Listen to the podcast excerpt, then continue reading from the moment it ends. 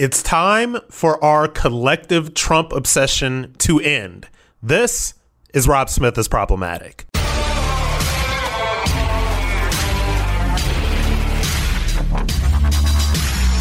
We are all obsessed with Donald Trump. It is true. The last four years have been one of the most singularly entertaining, outrageous, eventful, and in some ways fundamentally damaging periods in American history. And when I say fundamentally damaging, I mean because we are at each other's throats right now. I do not blame Donald Trump for that. Um, I blame the mainstream media for that. I blame the leftists for that. You guys know how I feel about that. But either way, it has been a very damaging period. Now, Donald Trump did wonderful things for this country, but I truly believe that what he will be remembered for the most is for truly transforming the GOP into the multiracial populist movement that the left only pretends to have.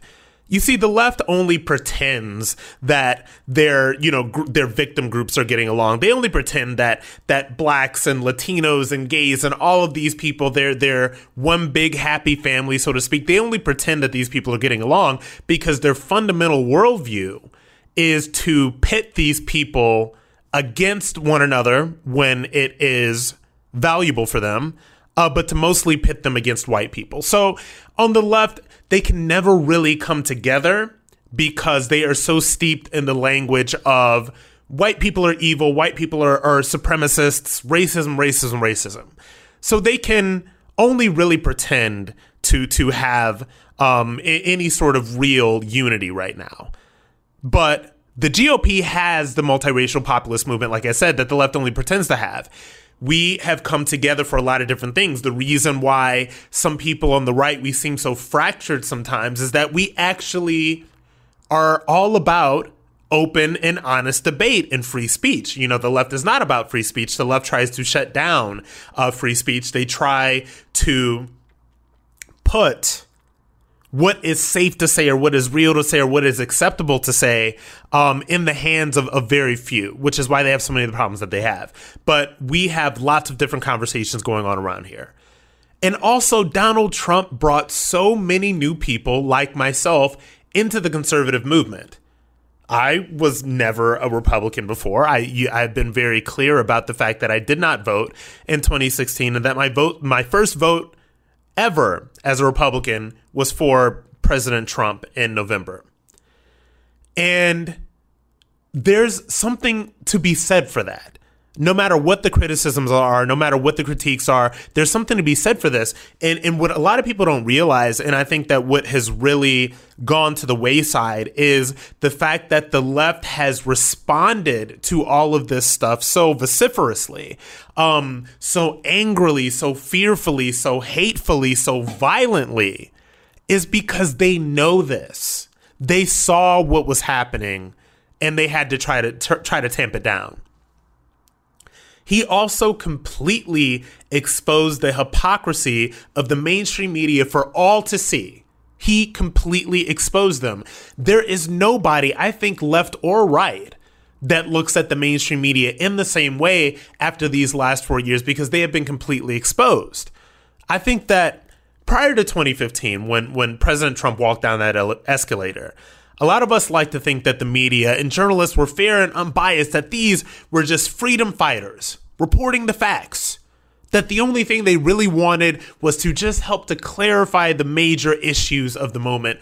Donald Trump helped us all to see that that was a very carefully constructed lie. We now see them for what they really are the collective PR arm for mainstream corporate Democrats.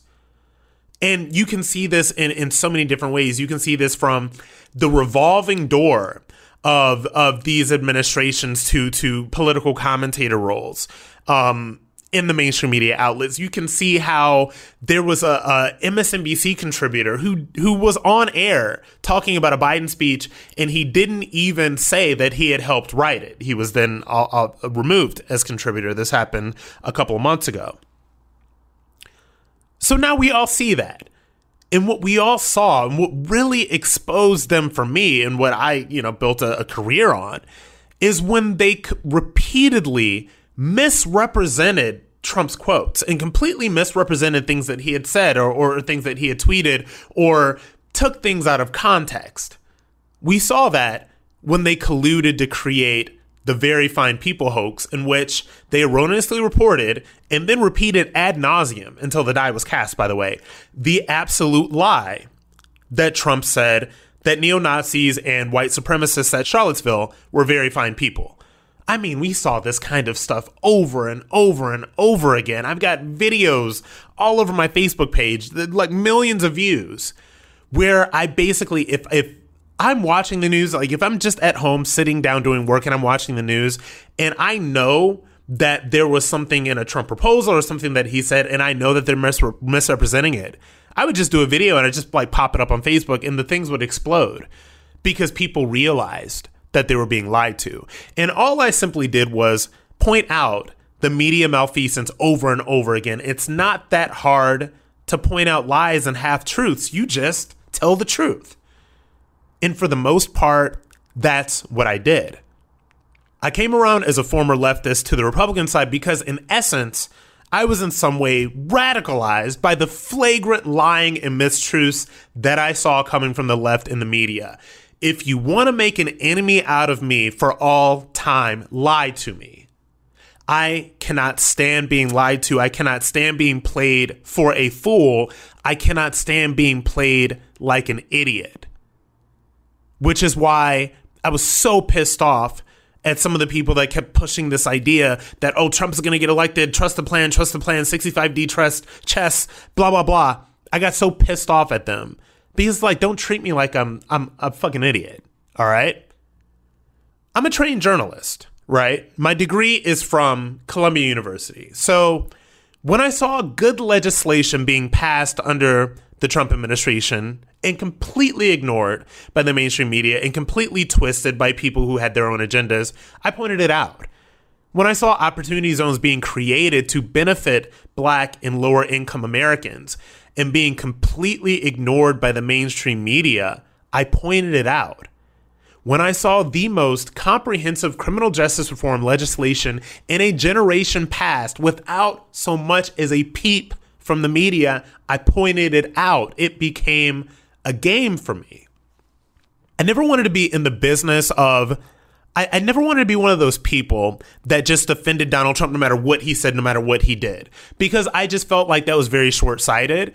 And I, I just have to make it very clear I do not work for this administration. I have not worked for the administration. I've never gotten a dime from the administration. I like everybody knows where my money comes from. It is very obvious that I do political commentary work and I have a podcast and I contribute to a couple of different networks.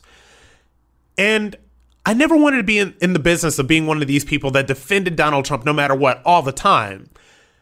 Uh, whether he said or did something or tweeted something stupid, because I learned pretty early on if you defended him when he said something really boneheaded, and I mean, you know, it, it would have to be so boneheaded that he would eventually walk it back, it made you look stupid.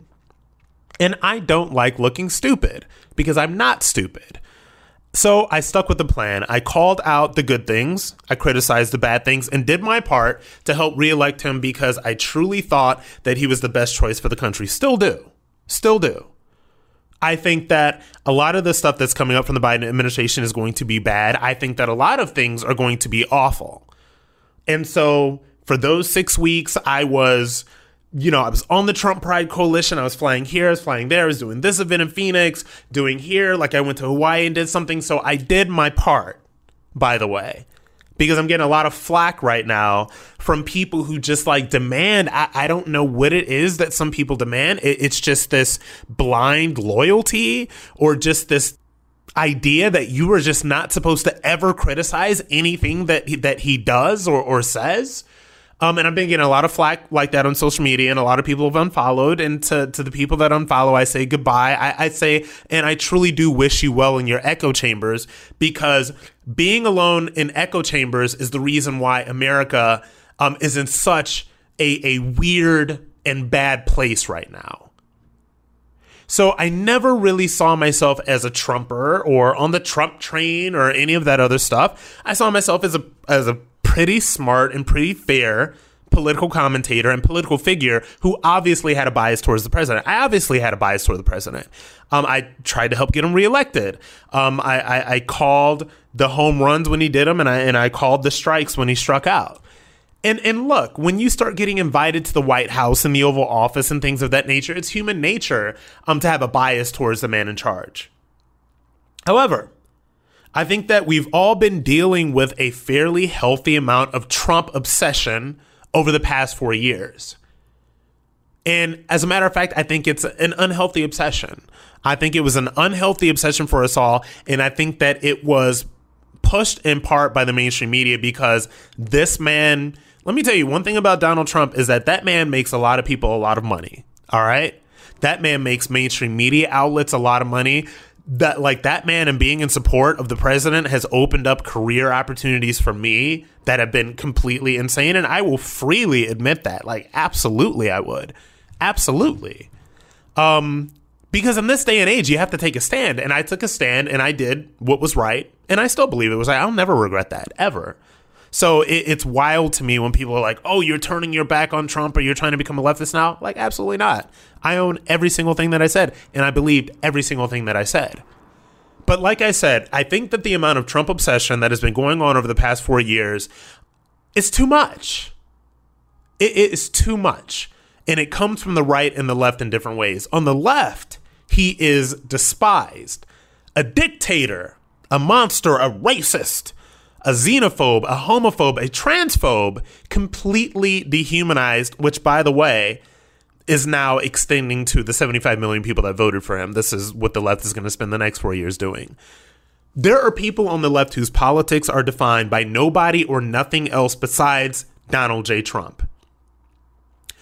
And there's a, a, a, on a part of the right, he is revered. He is a superhuman comic book hero figure who is selflessly taking on the radical left in the deep state. There is no one else that can save America from the deep state but Donald J. Trump. And you must pledge a loyalty to him 100%. He can do no wrong. He can speak no wrong. He can tweet no wrong in every single thing that he does. From ill advised tweets to shouting matches with stupid reporters is all, quote, part of the plan. Oh, that amazing and wonderful plan that some people still to this day think will keep him in the White House for another four years. To any of these people, I say, get real. Wake up. Wake up. And to both of these groups of people on the right and the left, he is an obsession, defining 100% of their political philosophy, whether they're for or against him. And I think all of us have got a little too caught up in this. And to all of us, I say, it is time for the obsession to end. It is time to thank President Trump for his service, for bringing so many people into the movement, and for everything that he has done. It is time to rally the base of the Make America Great Again movement and ensure that we're creating and promoting younger, newer leaders that have the spirit of everything that he's built, yet who may be a bit better at reaching people in a way that's a bit less divisive. It's time to let the president be a kingmaker in the Republican Party, which he absolutely will be. But it's also time for us to get on to the hard work of defining our politics not by a single human being, but by the things that have brought us into the movement in the first place. And if we are truly free thinkers, it's time to stop defining people by whether or not they show 100% total loyalty and fealty to one man. Because that kind of thinking isn't American. That kind of thinking certainly isn't free. And that kind of thinking is not going to bring us back the House in 2022 and the presidency in 2024. It is time for us all to start the rehabilitation process. It is time for us all to get over our obsession with President Trump and move on to the business of fighting for our values in rebuilding America because this country needs us. And it needs 100% of our focus to battle what we're going to be battling for the next four years. speaking of rebuilding America and speaking of what we're going to be battling for the next four years, our new president elect seems intent on destroying it. And I will tell you how after the break.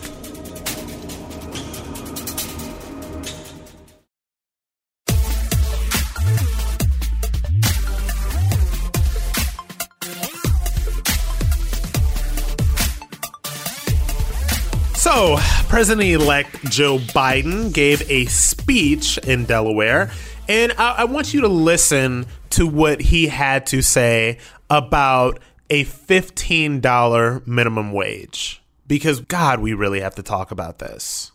Our plan will reduce poverty in the black community by one third, reduce poverty in the Hispanic community by almost 40 percent.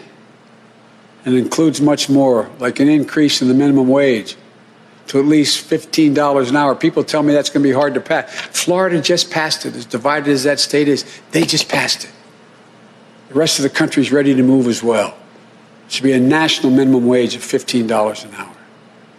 No one working 40 hours a week should live below the poverty line. That's what it means. If you work for less than $15 an hour and work 40 hours a week, you're living in poverty. Oh boy, these are the kind of economics that we are going to be hearing a lot for the next four years. And, and so, look, the $15 minimum wage, let's just break this down a little bit because this is, like many things on the left, this is an idea that sounds so much better in theory than it does in reality. I remember a couple of years ago when, um, I think the Fight for 15. There's a there's this nonprofit group. I think it's called the Fight for 15, and, and they were having hearings um, on, on, Capitol Hill, and I will never forget this. They had um, a, a military veteran. He was you know testifying in support of this fifteen dollar minimum wage, and this military veteran was like, um, "I am I fried chicken at KFC." And I need a minimum wage for this and for that and blah blah blah. And I was looking at this guy and I'm just thinking like number 1, if you're a military veteran and you're working at KFC, then you just don't know what is available to you. And by the way, this is not down talking anybody that works at KFC. When I was 19 years old and I was in the military, I had a second job on the weekends. And what was I doing? I walked right down the street to that KFC on base and I fried chicken on Saturday and Sunday nights. Like that is what I did. So this is not me sneering my nose down at the working class or anything like that because I've done all of this stuff. But this idea that a federal minimum wage is going to lift people out of poverty is so misguided for so many reasons. First of all, number one, let's just get to the basics. Um, the $15 minimum wage is really harmful for small businesses, and I'm going to tell you how. So, small businesses generally operate, you know, these margins are, are not very wide. They're, they're pretty much razor thin. And so, when the government mandates for these small businesses to have a $15 minimum wage, they're just going to hire less people. They're going to hire fewer people, and the people that they have will get less hours because there is a certain amount that they have to pay out for payroll, and they are not going to go over that amount. And what people that are advocating for, for the $15 minimum wage don't understand is they think that just because the government mandates a $15 minimum wage, that all of these people are that are making $9 an hour and working 40 hours a week are going to be making $15 an hour and working 40 hours a week. It does not work like that in the real world, people. Their hours get cut because the people that are running these businesses are only going to hit a certain amount of payroll before they start cutting hours or even letting people go. I don't understand why it's so hard for people to realize this. And then it becomes a slippery slope because if you can finally get this through a leftist thick skull that a 15 minimum $15 minimum wage doesn't work for this reason, then they will say, well, the government needs to mandate that every employee works for 40 hours. And, and so it, it just becomes this thing that just keeps on going. And not look, literally, even when I'm on the Twitter thread that I'm using to, to pull this clip from, the first response, the first response is someone saying, no one should have to work a 40 hour week. That too is oppression. Make the work week 32 hours. Like, I, I shit you not. I am reading this verbatim. And this is what is going on. And this is what another thing, this is another thing that people do not realize about this $15 minimum wage. And let me tell you, as somebody who lived in New York City for, for 12 years straight, and I have seen this with my own two eyes, because this is what happens, guys. A $15 minimum wage is fine for big corporations, for CVS or McDonald's or Burger King, because you know what they do? They have already started automating. They have machines where people go to, you go to the McDonald's, in Brooklyn and you walk in and you put your order into the machine and then you hand that slip to the person that's the cashier. That used to be a job because they used to have to have more registers open for people to have to to put the orders in manually, right? For for somebody to have to actually take your order when you go to McDonald's and you get, you know, a double quarter pounder with cheese. But that has all went to the wayside because, by the way, in the socialist state of New York, I believe um, that that they have been operating under under this minimum wage for quite some time now. And so this is what happens. And it's never going to hurt a McDonald's or a Burger King or a CVS or any other multi billion dollar major corporation. Do you know who this is going to hurt? This is going to hurt small businesses. This is going to hurt moms and pops a $15 minimum wage is going to make it harder for them to exist. So it doesn't work. And you have to have literally like an economics 101 understanding, level understanding to even think that this is a good idea because it's not a good idea. And with the $15 minimum wage, and I swear to God, guys, like I'm not a conspiracy theorist, I am not a crazy person, but sometimes the arguments and the discussions that we have in America, I, I literally think that there is a, an agenda. I literally do think that there's a conspiracy to make people think that it is somebody else's job to pay them $15 an hour or that they're entitled to $15 an hour and a 40 hour work week. The types of jobs, right, that pay $15 an hour minimum these jobs were never meant for people to work 40 hours a week. They were never meant for people to sustain themselves in a professional way by. These are the kinds of jobs. And by the way, again, this is not me looking down on anybody, and this is not me sneering at, uh, um, sneering at anybody because I've done all of this shit, guys. I've done all of it. All right. And so these jobs were always meant for broke college students to, to work part time. Um, they were meant for teenagers. And so now, in the way that our society is going, and the way that things have shifted, and the way that this conversation has started, now we are looking at retail jobs and and fast food jobs and all of these things we are looking at these jobs as jobs that are meant to provide people a living wage to work 40 hours a week and they were never ever meant to be that and that's one of the fundamental problems with how we talk about um, minimum wage in the society and, and how we talk about work in the society. And I swear to God that there's like a conspiracy underfoot because they do not want they do not want people to be entrepreneurs. They do not want people to think that there's something else for them besides um, a job where they're you know begging for a fifteen dollar minimum wage. And I think that there's something behind that.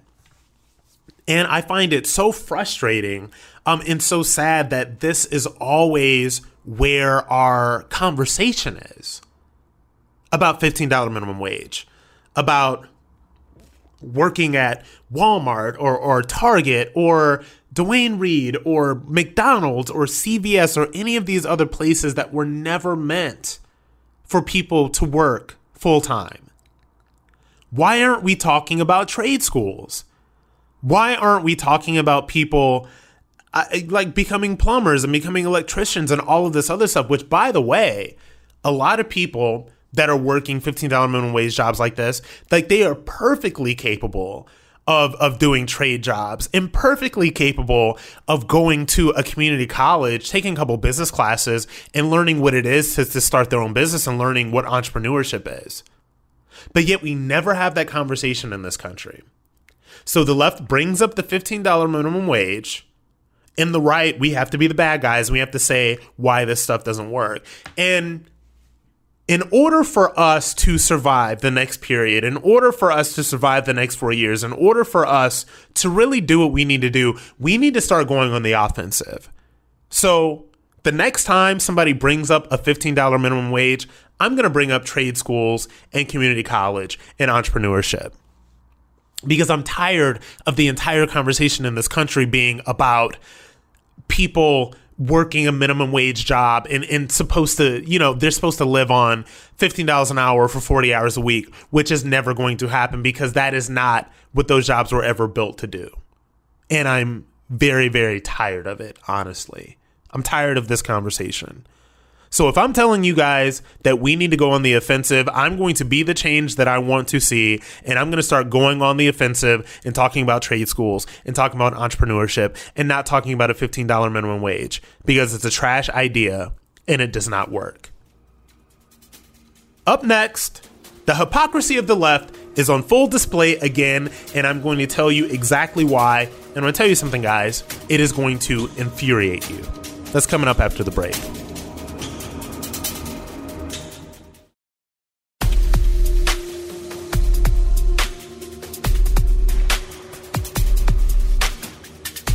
So, now that we've got President elect Biden taking office later this week in a DC that is completely shut down, a DC that's going to have National Guard troops swarming all over a DC that, by the way, has fencing and razor wire around the Capitol. God, it looks like a, I don't know, some sort of military zone.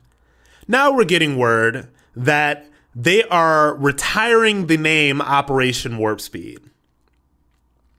They're retiring the name of the plan that that President Trump created and cut a whole bunch of bureaucratic red tape to get through that actually got the coronavirus vaccine into the bodies of millions of Americans thus far in record speed. So now the left is saying the left is retiring this name because this is what they do.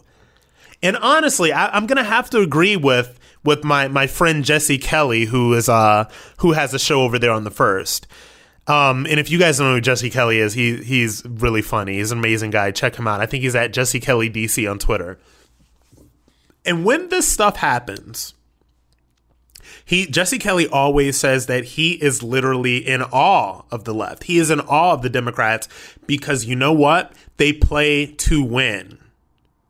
And so they're going to retire Operation Warp Speed. They're going to retire the name of it. They're going to retire everything that could possibly connect President Trump with the success of getting a vaccine created for the coronavirus, this thing that has devastated the entire world, by the way, in less than a year.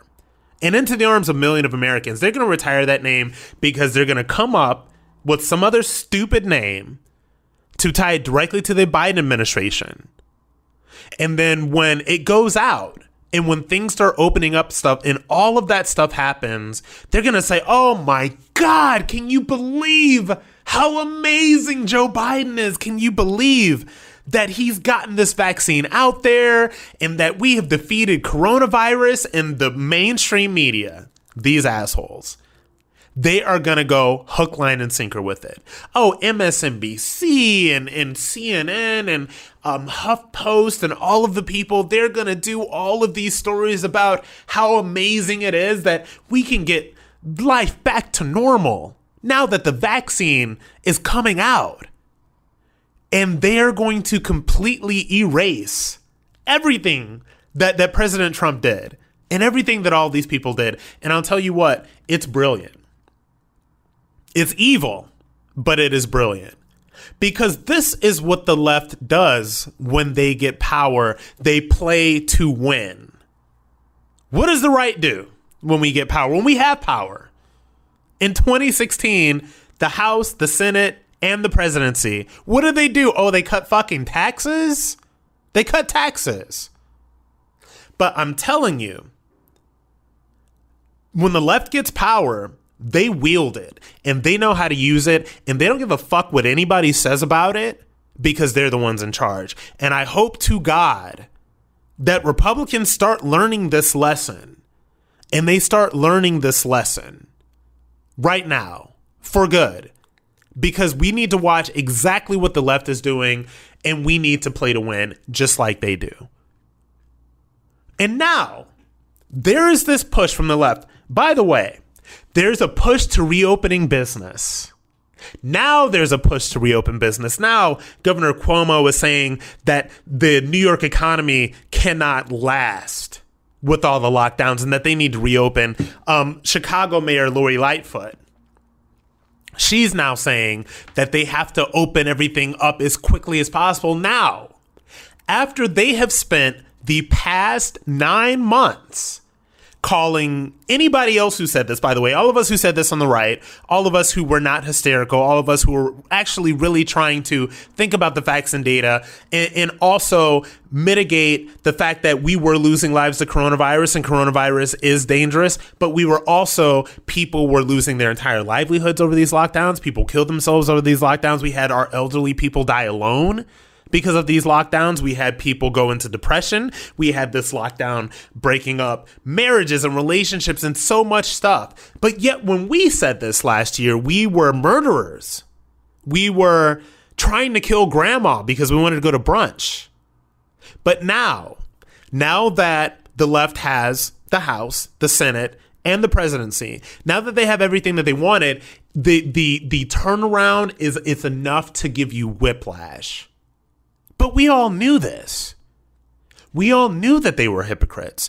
And now we are seeing this in real time. We are seeing Governor Cuomo say this. We are seeing Lori Lightfoot say this. Next up, I- am telling you, it, they're going to fall like dominoes. Next up, it'll be de Blasio. It'll be Newsom, that asshole. And so this is the hypocrisy of the left. This is the hypocrisy of these people. It, it truly is stunning. It truly is, guys. It, it truly is because this is the line of conversation that they're going to have. And it's all coming to plan because now that they have completely, they're going to completely erase Donald Trump from anything that has to do with the coronavirus vaccine, that they have completely demonized the rest of us for spending all of last year saying that these lockdowns are bullshit and don't work. Now that they've gotten what they wanted, they're going to switch the narrative because they're fucking hypocrites. And they always have been. But there's the part of me, and I am the type of person where if I fuck up, or if something goes bad in my life, or if I lose friendships, or if somebody doesn't want to deal with me anymore, or um, if I fuck up a job opportunity or something like that, I always have to look in the mirror and I always have to say, what is it that I have done to at least cause this in some part? That's not to say that I blame myself for everything. That's to say that I take responsibility because personal responsibility is a conservative value. And we really need to look at ourselves. And we really need to think about what it is that we on the right or right leaning or independent free thinking, whatever you want to call it, we allow these people to do this over and over again we allow them to craft the narrative. We allow them to make us feel bad about saying that the lockdowns were, were, were bad. And we allow them to switch teams so quick and to switch their ideas so quick that they know that they're never gonna that they're never gonna get called out on it. They know that they're never gonna get a, that that nobody is ever going to criticize them for it, and that sucks. So what we have to do as conservatives, moving into this next four years, moving into the future, is we have to figure out a way to be on the offensive about things. I'm so tired of playing defense against the left. I am so tired of talking about what they're doing that's bad. We have to play offense and we have to play offense about our ideas. Because we could have been more forceful last year in in our defense of opening up things. We could have been more forceful And like we could have made I, the left deifies freaking Governor Cuomo. We should have been doing the same thing for Governor Ron DeSantis, who has done all of the right things in terms of mitigating coronavirus, but also allowing Americans the opportunity to work and live their lives. So we need to go on the offense about this stuff, guys. And I'm telling you, if we do not, then the left is going to continue running the show, just like they are right now. They're running the White House, they're running the House, they're running the Senate, they're running all of the mainstream media. We are out in the wilderness, and that is where we will continue to be if we don't start playing some offense. So start thinking about how you're going to do that. Before we go, I want to thank my fellow problematics so much for listening. If you're enjoying the show, please leave us a review and rate us with five stars on Apple Podcasts. You can also find me on Twitter, Facebook, and Instagram at Rob Smith Online. Special thanks to our producer Robert Borowski, researcher Aaron Kliegman, and executive producers Debbie Myers and speaker Newt Gingrich, part of the Gingrich 360 Network.